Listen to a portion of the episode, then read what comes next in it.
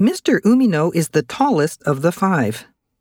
Mr. Umino isn't the tallest of the five. Is Mr. Umino the tallest of the five? Yes, he is. No, he isn't.